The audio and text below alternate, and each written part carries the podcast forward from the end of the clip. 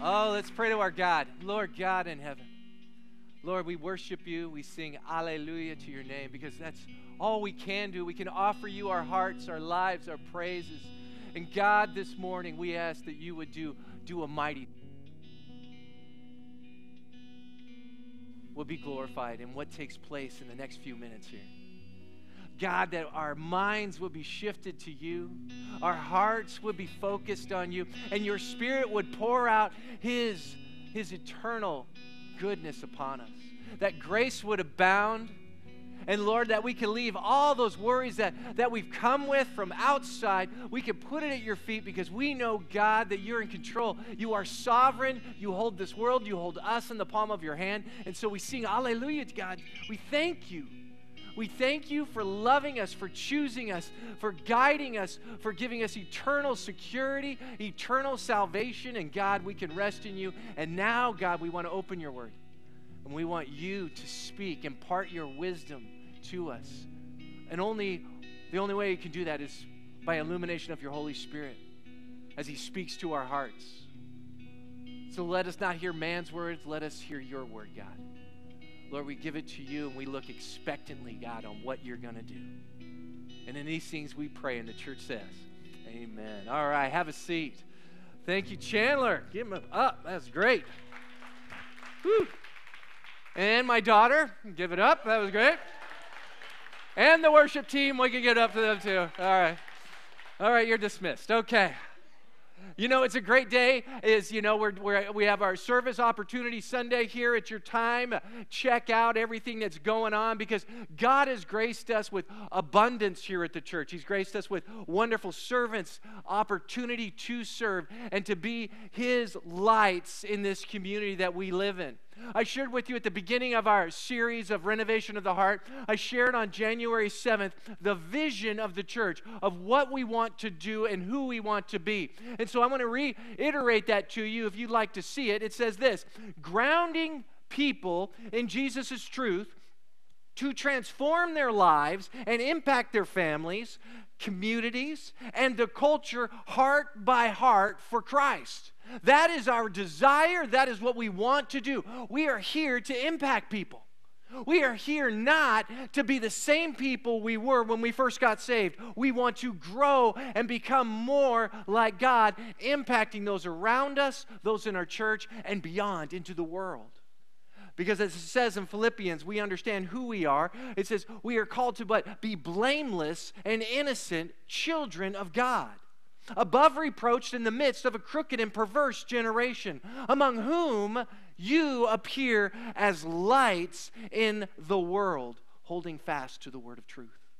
In this verse, you see that our, our, there are times that we live in, just like in Paul's day, it's crooked, it's perverse. You don't have to go very far to see that. And we are men and women that are called to be lights in this community to be the beacon of hope for humanity in Peoria, in, in, in Phoenix, in Glendale, wherever you hang your hat. We are called to impact our families. We are called not to remain the same and not be like the world. And so today I'm going to approach a subject, and some of you might get a little uncomfortable about it, but I want you to understand that you know what we're going to talk about? We're going to talk about your body. You go, body? Yeah. Because I believe if you want to be a light in the community, there's only one way to do it it's in this vessel.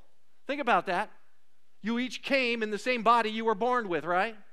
You can't exchange it. You like to. But the reality is, is this is it. This is it. And understand it very clearly. It says anything God does with you, He is going to do it with your physical body. And we have to understand that we need to take care of it. A lot of times we think, okay, I'm going to give God my soul, but the rest is mine, right? No, He gets it all. And that's where the Christian walk often stumbles. Because we're happy to give God our time and our, our spiritual side, but the physical aspect of our lives, we don't want to give it. You know, what, what my eyes see, I don't care. I, it's mine. You know, it's all about the soul as Jesus is, everything else is mine. And that is wrong. This is God. When you signed on the dotted line, when you gave your soul to Him for eternal security, for, for salvation, for Him to be your Lord and Savior, He got it all. All of you. And so we can't just renovate our heart. We can't just renovate our emotions and feelings. We got to renovate and deal with this as well. As you'll see the title today, we need to be caring for what is God's. See, this is God's. And many of us, we don't look at it like that. We think it's ours, but we have to care for what is God's. You're the steward of it, you are the manager of it. You're the person that facilitates what goes in and out of this thing, right? And so you've got to make sure hey, what am I doing to it? See, the world has done amazing things to destroy what God loves. I mean, from the basic stuff, we can talk about wars, rips people apart all through human history. But we can also look at the latest things too. We understand that stress has, has crept in, uh, an amazing work ethic that we have of work, work, work. Well, some of us, and some of us are sloth, sloth, slothful, right? And the thing is that those both destroy the body inactivity versus overactivity. Or you can think of other things too tobacco use, drug use, prescription drug use. I mean, think about that things. You never watch the TV shows, and you'll just sit there in the commercial and says, "Hey, this drug will solve your gout, but it might, you know, make you lose hair, make you lose your eyes, make you lose everything about you, right? But your gout's going to be fine." See, we, we got these drugs. We got now we have fentanyl, an epidemic in the United States, where if you just touch it by by ha- happenstance, you could die. Satan is working overtime. You're going, what, Satan? Yeah, let me remind you of something. Let me remind you something. Look at John, 1 John chapter 5 verse 19. It says, "We know that we are children of God and that the world around us is under the control of the evil one." Now think about this. The evil one. He's in control of all the dynamics. He doesn't like this. See, Adam and Eve, they were created to live for forever. And what's the one thing he did? He corrupted that. And so now the body decays. Now we see people need help. We understand that this does not last for forever. And Satan wants to destroy it even more so. I mean, why do you think we, we have GMOs in our food? I mean, in Europe, they don't let it. Russia, they don't let it. Satan doesn't want the body to prosper. I mean, why do you think he likes abortion? I mean, you go to the first chapter of Luke talks about a fetus in the first chapter of Luke, but the same word used for the first in the first chapter of Luke for a baby as a fetus is used as for Jesus in the second chapter of Luke.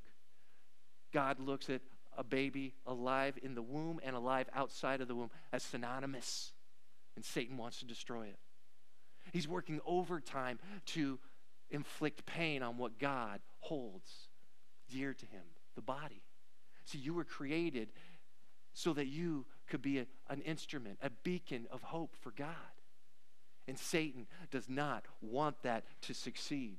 Now, a lot of us, we could go, well, you know what, Tom? Hey, my body's failing already. I am not as spry as I used to be as a teenager, right?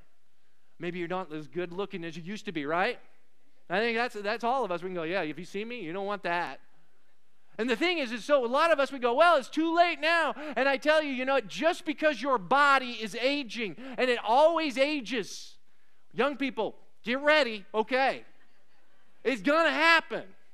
Is that an excuse to give up? No, it's not. We are not here to give up. We are here to persevere until God calls us home. I want to share with you a verse out of Romans chapter 6.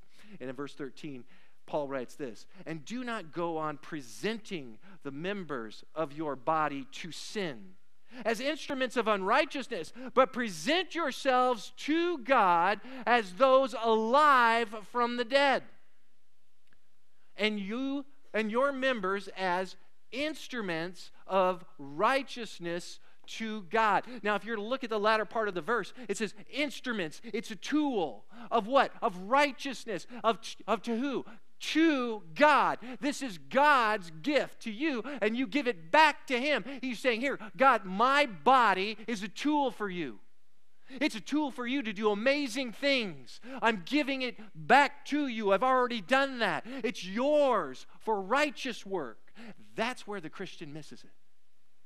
We self indulge and overindulge in alcohol. We, we, we take tobacco products. You watch things, you consume things, you watch it, and you bring it into your house, into your mind. And the reality is, it affects us. It causes depression, which, which, which attacks the body. It causes diabetes when you, when you do certain things you shouldn't be doing. And the reality is, is we are men and women that are called to take care of this wonderful gift that God has given us. So what do we do? We got to remind ourselves of a few things. Because if you want to be somebody that's a light in the wicked and perverse generation, you want to impact your culture, you want to impact for God, understand this that I am a caregiver of my body. You're the steward of it. You're the manager of it. You are the person that takes care of your body. I can tell my kids, going, kids, you know, can you take care of my body? And They go, when you're dead? No. When I'm alive? They go, how can I do that? See, it's up to me. It's up to me to care for what God has given, and God gives us the tools to do it. In our primary passage, if you want to turn there, we're going to go to 1 Corinthians and in chapter 6. And Paul, he's writing to the church of Corinth and he's encouraging them on how to use their body and to understand it. In verse 12, it says this And all things are lawful for me, but not all things are profitable. See, Paul's saying, you know what? I can, I can eat what I want, I can, I can drink what I want, but the reality is, is doing all that really helping? Is it really helping me? And he goes on to say, and he says, All things are lawful for me, but I will not be mastered by anything. So what's Paul saying? He's saying, you know what? I'm not going to be a master and be mastered by, by a, a, product, a food source, a drug source. He's going, you know what? I can, I can try it, sure, but I'm not going to let that rule my life. That's what he's saying. I don't, I'm not going to be a master of anything, a master of anything. And he goes on to say in verse 13, he goes, Food is for the stomach, and the stomach for food, but God will do away with both of them. You see, he's saying, you know what? Today's your day to practice. Today's your day to get a hold and discipline yourself because you know what? Those things are going to pass, but your discipline, what you learn on how you have treated yourself, will live on. And he says, Those are going to pass, but still, don't let those be a master of you. I mean, how silly would it be is we go to heaven and go, Who is your master on earth? Food? Go, really? See any food around here? Well, you know, my stomach. Really? You know, come on. You know, we are not to be mastered by those things. And we aren't to do them just because we feel like it. This is our training ground. This is the school that we are learning on how we will be in eternity. And so it matters. It matters because we can impact our eternity. We can impact it by the way we eat, by the way we live. We're not to be mastered by anything. We're not to be mastered by laziness. It's really sad that many people just, all I'm going to do is veg out, and all you do is veg out. I'm going to surf the net, and that's all you do. I'm going to be mastered by sex, going, I, I have to consume more of this, or drug, or a food. You see, see those things or work. You're letting that run and rule your life, and that deteriorates the body. And we need to understand that we are here to care for it. And the world thinks, no, no, no, do what you want, consume what you want, be who you want. That, that's how it used to be for you, because now you're God's. So let me remind you about a few things. You are God's person, and I want you to remind you of these things to encourage you to help you look at it a little bit deeper. So please write this one down. Understand that I regard my body as holy. See, you got to regard this as holy because it is. I mean, this is a spectacular thing that you are a light to the world in. And so you are the representation of God to the world. You are a holy fixture in an unholy world. And we don't think of it like that. Look with me, if you would. We'll go to Corinthians again. Look at verse 19. It says, and, and or do you not know that your body is a temple of the Holy Spirit, who is in you, whom you have from God, and that you are not your own. Let's stop right. That's, that's the word of God. You are not your own. Sorry. So you are a steward of this. And he's saying, You have the Holy Spirit who is in you. You aren't your own. the temple.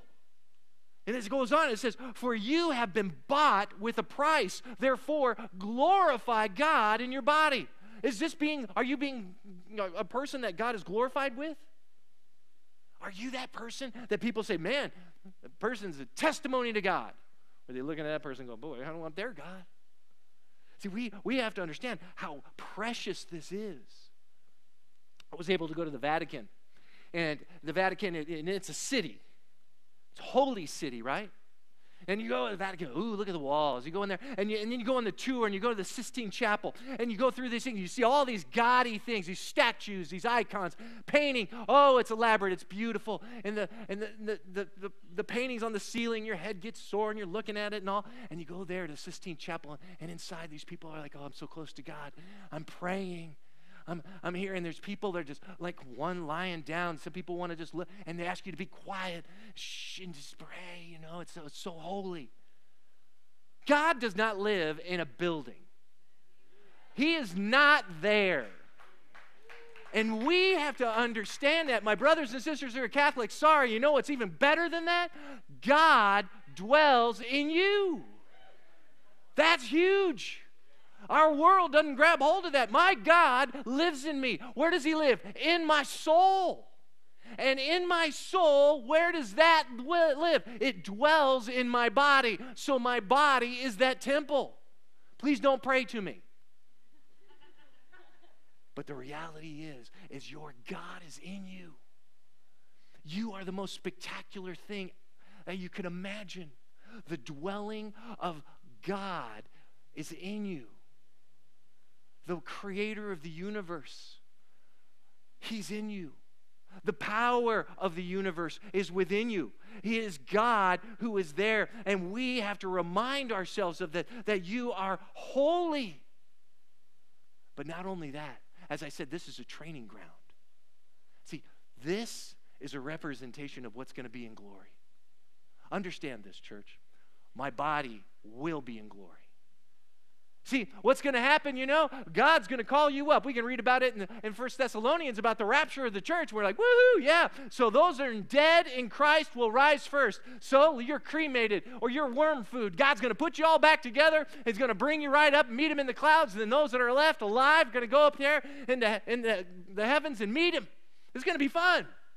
Our bodies, they're going to be glorified. I pray it won't be the same looking one. But you know what? We're all going to be able to tell who's who. No one's going to be a clone. You're you.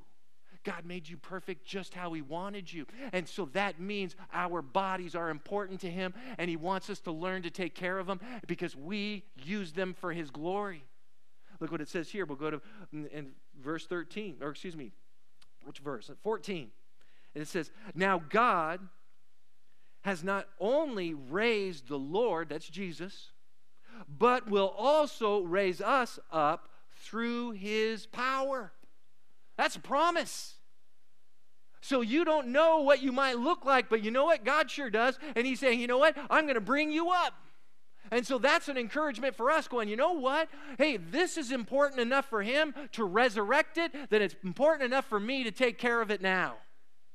So not only are we holy, we're going to have a representation of our bodies in glory, and so we are stewards now. The next one, please understand this, is my body is part of Christ. Man, think of that. That is a deep statement. Literally, you have Christ. You are Christ's body. Because this is how he does his work. You are his instrument of righteousness in this world. You have now become a part of him.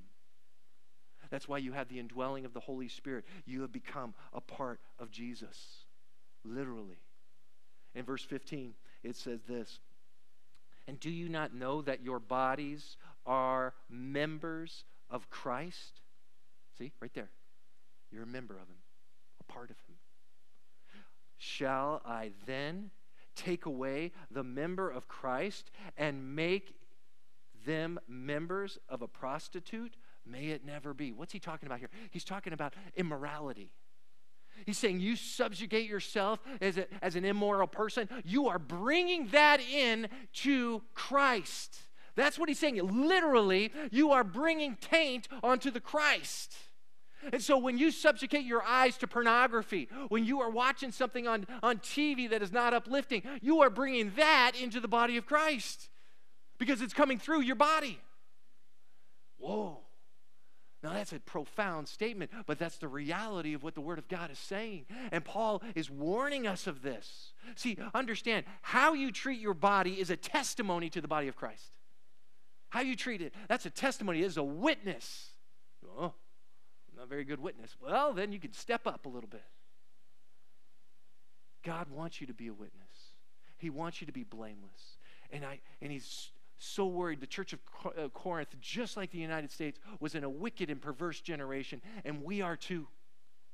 We are too. It's perverse, it's wicked, and it's crept into the church, and we got to guard ourselves from that, from that perversity coming in. And Paul warns it, and we could see it in verse 16. It says, Or do you not know that the one who joins himself to a prostitute is one body with her. For he, he says, the two shall become one. See, he's saying marriage is, is key for intimacy. Is when you come together, you are a representation of, of the Godhead. You are bringing that intimacy together. And when you go outside of marriage, when you are not married, young people, and you go in and you deal and have sex outside of wedlock, you are bringing a prostitute into the relationship with you and God.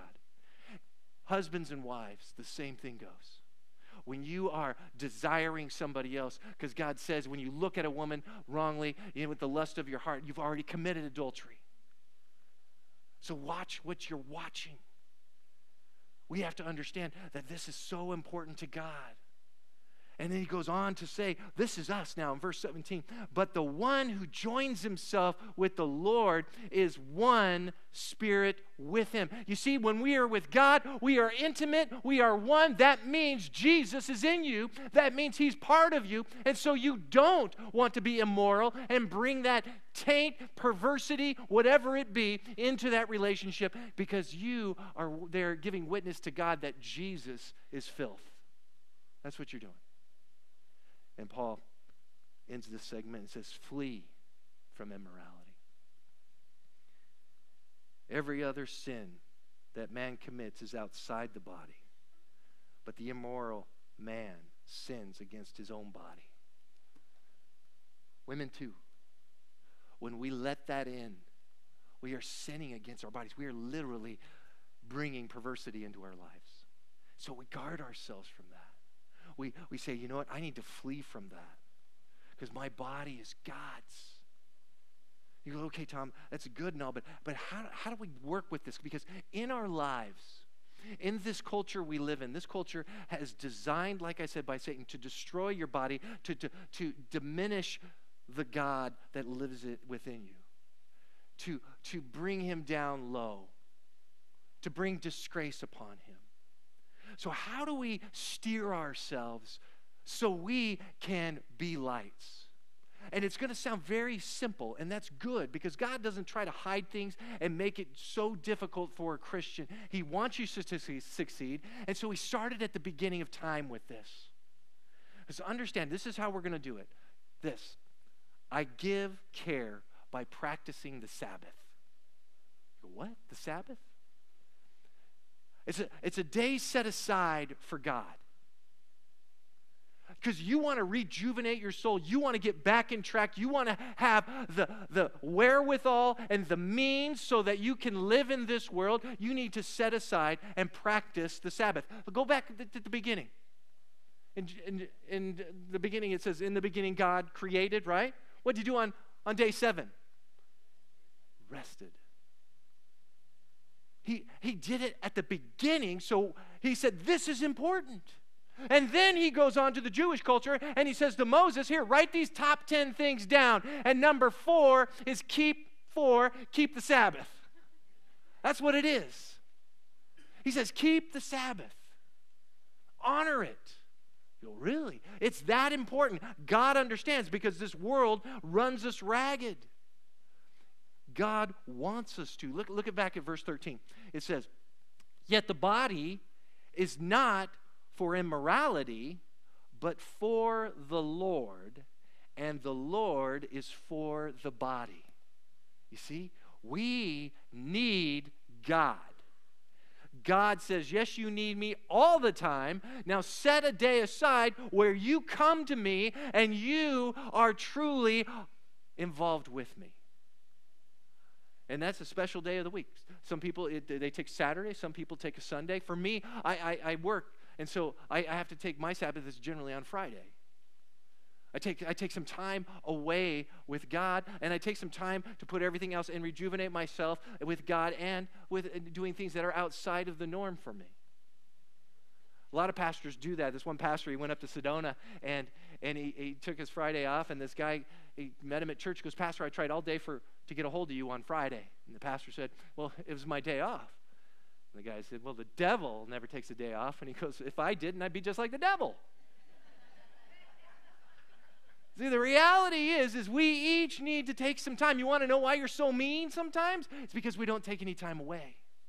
I got too much to do. No, you got plenty of time that you can put to other things. You got to take it to God and give some time. So, what do we do?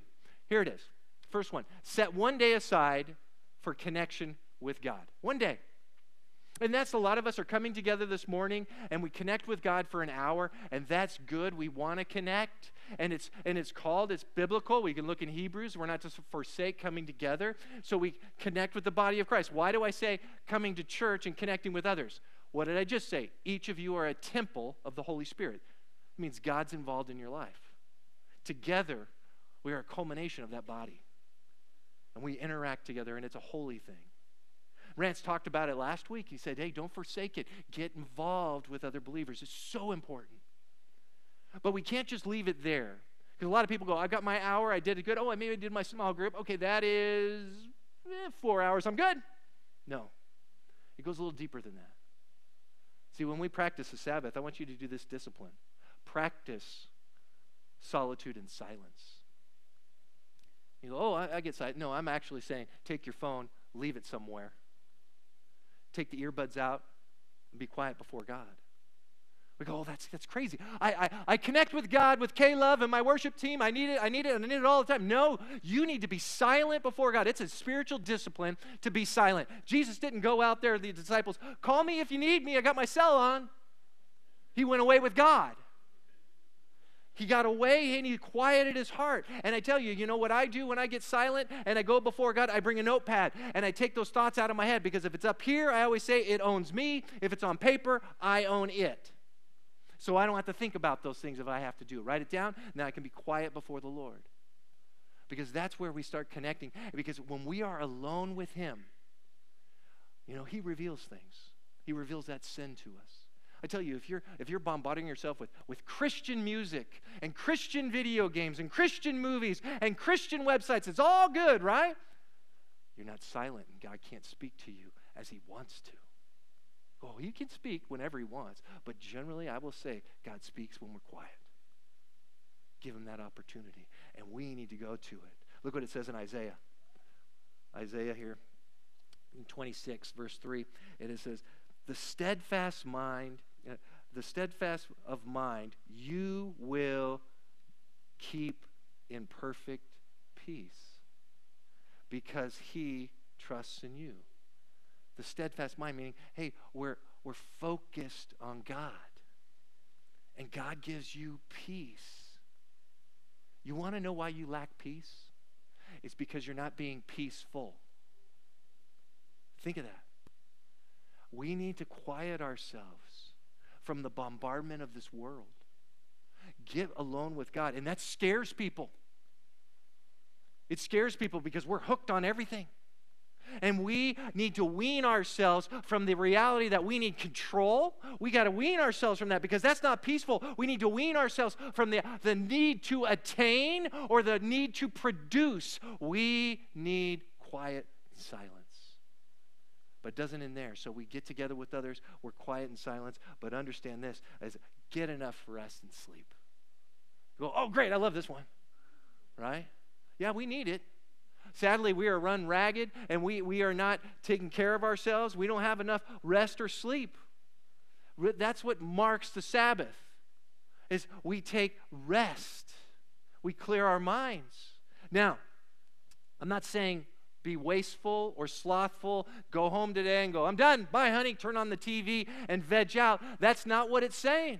Look what the psalmist said here. We'll go to Psalms. In Psalm 4, verse 8, it says, In peace I will both lie down and sleep. So lie down, meaning, hey, I'm taking a rest. And then, yeah, I'll sleep. For you alone, O God or Lord, make me dwell in safety. Meaning he dwells with God. You see what he's doing there? Sometimes we need that rest and sleep to clear our minds. Do you know you become so easily tempted and fall into sin when you're tired? Man, when you're tired, you know, that's when Satan comes and gets on you and gives you those things that you just uh, willingly just give in to. Now, I'm not saying, you know, waste your day away. I know some people deal with depression. That's not what we're getting at here. Some people sleep because, because of depression. Some people sleep because they want to escape from the world. Whatever it is, that's not what we're here to do. If you're sad, no, we go to God and we spend time with God. And, and so we, we, we grow in Him in that way. Now, after, after church, my kids know uh, what do I do? I come home and I eat. And then I go lay on the couch for a good 20 minutes. And I'm out and I'm snoring. Everybody knows it. And the thing is good. I, I, I don't sit there and go, then I turn on the TV and veg out because it's hard. It's really hard because I really, really can't do it. Remember the days you had 13 channels, you could just turn to anyone you wanted? Now you got 150 and you're like, what is on? What is on? By the time I'm done scrolling, I just want to go outside. See, church, we're not made just to be stagnant on our Sabbath.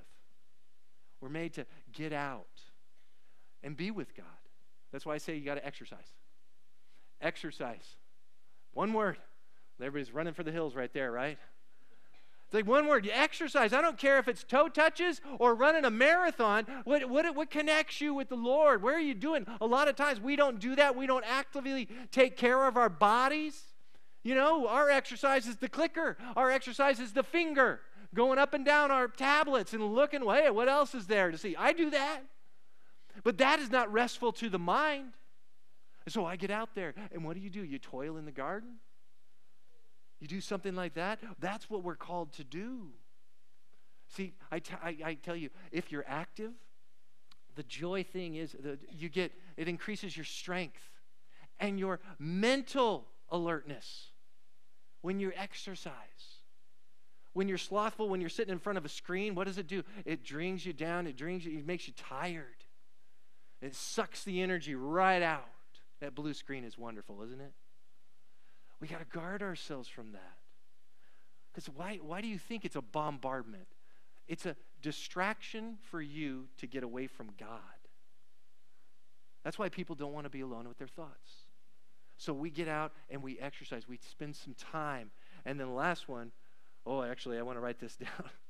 Please get this about exercise. See, if you don't pay attention to your body with exercise, one day they will demand attention with a health crisis. You know it. I know it. See, we're, we're, we're to be mentally alert. We're supposed to get out. Because if you don't, nature will take its course. And so we have to guard ourselves from that. And so we do that. And then through that exercise, the last one is the big one maintain a healthy diet. Whew. I mean, come on. I, back in the day, Laura and I, you know, when we first started out and everything, we, she, she, we were these organic people. We would eat only organic things. We would even get the steer and have it slaughtered and do all that fun stuff and get good meat and all that. Now it's just we just go to roadkill, get it on the side of the street, and no, just kidding. We don't do that. But the thing is, is so often it's expensive. I get it. But be wise. Be wise because what you consume affects you. And so if you're just living on candy and Gatorade all day, that's probably not a good thing. Those Red Bulls, watch it. We need to guard ourselves from that. Understand, hey, this is God's body. We, we shouldn't abuse it with food, with all the extra things. Because you ever notice that, you know, you, you eat too much during the day And what happens at lunchtime? You go, you go back to work and you go, you're not productive. You're not productive. Or on the other side of things, you know, maybe you don't eat enough. See, that was my problem. Still is. I still have that problem. You go, really? See, there's overeating and there's undereating. When I was in a young person and in college, I, I, I didn't want to take the time to eat because I'd rather do. I'd rather spend my money on other things than food. You're going, well, that's kind of weird. Hey, that's a problem many people have. I remember being in Target. I hadn't eaten in a day and a half. And what happened? All of a sudden, you know what? The walls started closing down, and my, my blood sugar, I was getting ready to pass out because I wasn't taking care of my body. It's just as dangerous as overeating. If you're not taking care of your body and watching what you do, you need to be careful of that. See, eating properly gives you energy to do God's will. Meaning, like Jonathan Edwards, he watched what he ate so he could be productive. Jonathan Edwards is known as the American theologian, and he is such a great mind, and he wrote so much about the Word of God, and he poured his life into it to enjoy it so we could enjoy what he gave. But he wanted to make sure that he every hour was beneficial. So he watched his diet, and he knew what made him tick. And so, what would give him the energy that he needed to prolong what he needed to do for God's Word. That's who we need to be. So often we just go, like, give me a bag of Skittles and I'm on my way. And I like that too, but that's not what God wants us to do. And you're going, I don't know, Tom, if I can do it. Any of this stuff. I don't know about keeping the Sabbath. Yeah, I'm holy. I hear you. You know, I don't know. I've got my problems. I got an addiction problem. Maybe I got I got a tobacco issue. Maybe I just don't care. You got to learn to take care of yourself. I shared with you a few weeks back Second Timothy. And it says very plainly, it says, For God has not given us a spirit of timidity, but one of power, which is ability to do dunamis, and love and discipline. It's very key because our culture looks at this and they forget this. The Christian culture forgets this. So often we look at discipline differently, like grit your teeth and bear it. Just do it. See, understand that self discipline does not come from yourself. It doesn't come from grinning it and bearing it, to just sticking your, your shoulder into it. That's not where discipline comes. God has called you to be the steward of your body, and He's not going to leave you hanging. He's given you His Spirit who dwells in you, making you a holy temple of God so you can achieve, so you can understand that self discipline comes from God. See, He didn't give you a spirit of fear, timidity. He gave you one of courage to step up so you can do, and you have the Holy Spirit in you so you can love and discipline yourself. The world needs a disciplined Christian because we are the ones that impact them. And take courage. You can do it. Because I'll tell you then, understand that courage doesn't come from within, it comes from God. He didn't give you a spirit of fear. He gave you a spirit of love, ability, and discipline. So you can do it. You can sketch out a day for God. Yes, young people, you can disconnect from devices. Yes, we can do this. Because why? God wants you to do it, God commanded you to do it, and God gave you the ability to do it. It's ours to trust in Him and say, God, help me. That's why I love Matthew, and this is out of the New Living Translation. It says, Keep asking. And if you and you will receive what you ask for. Keep seeking and you will find. Keep knocking and the door will be opened. See god wants you to go to him every day to ask him help me with this god. Help me with this. And he wants to answer that prayer because why? It's what he desires for you so that you could be a living and holy righteous instrument to him. He wants that to happen but it's our job to take the step forward. And as we take a step forward in faith, grace and dunamis abound. And you can. Because you're the caregiver of what God's what, God, what is God's. Which means God wants you to take care of what's his. So we should. So as we go this week, saying, God, I need your help.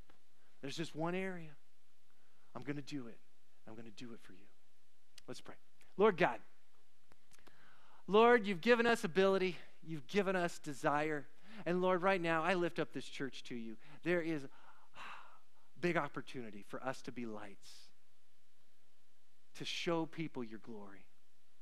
And Lord, we might look at ourselves and we go, How is this a temple? How is our body a temple? But God, you will radiate yourself through us. You will draw people to yourself. That means you'll draw people to us to give us opportunity. And so, God, we celebrate you. We celebrate that, that fact that this is your tool, this is your instrument of righteousness and the wicked and perverse generation. Help us, God, to show people that. Help us to show them you. Lord, we invite you to live through us. Help us, Lord God, to do that. Lord, be with this church as they go. Give them opportunity this week. Give them that one person that they can minister to. We thank you. In Jesus' name.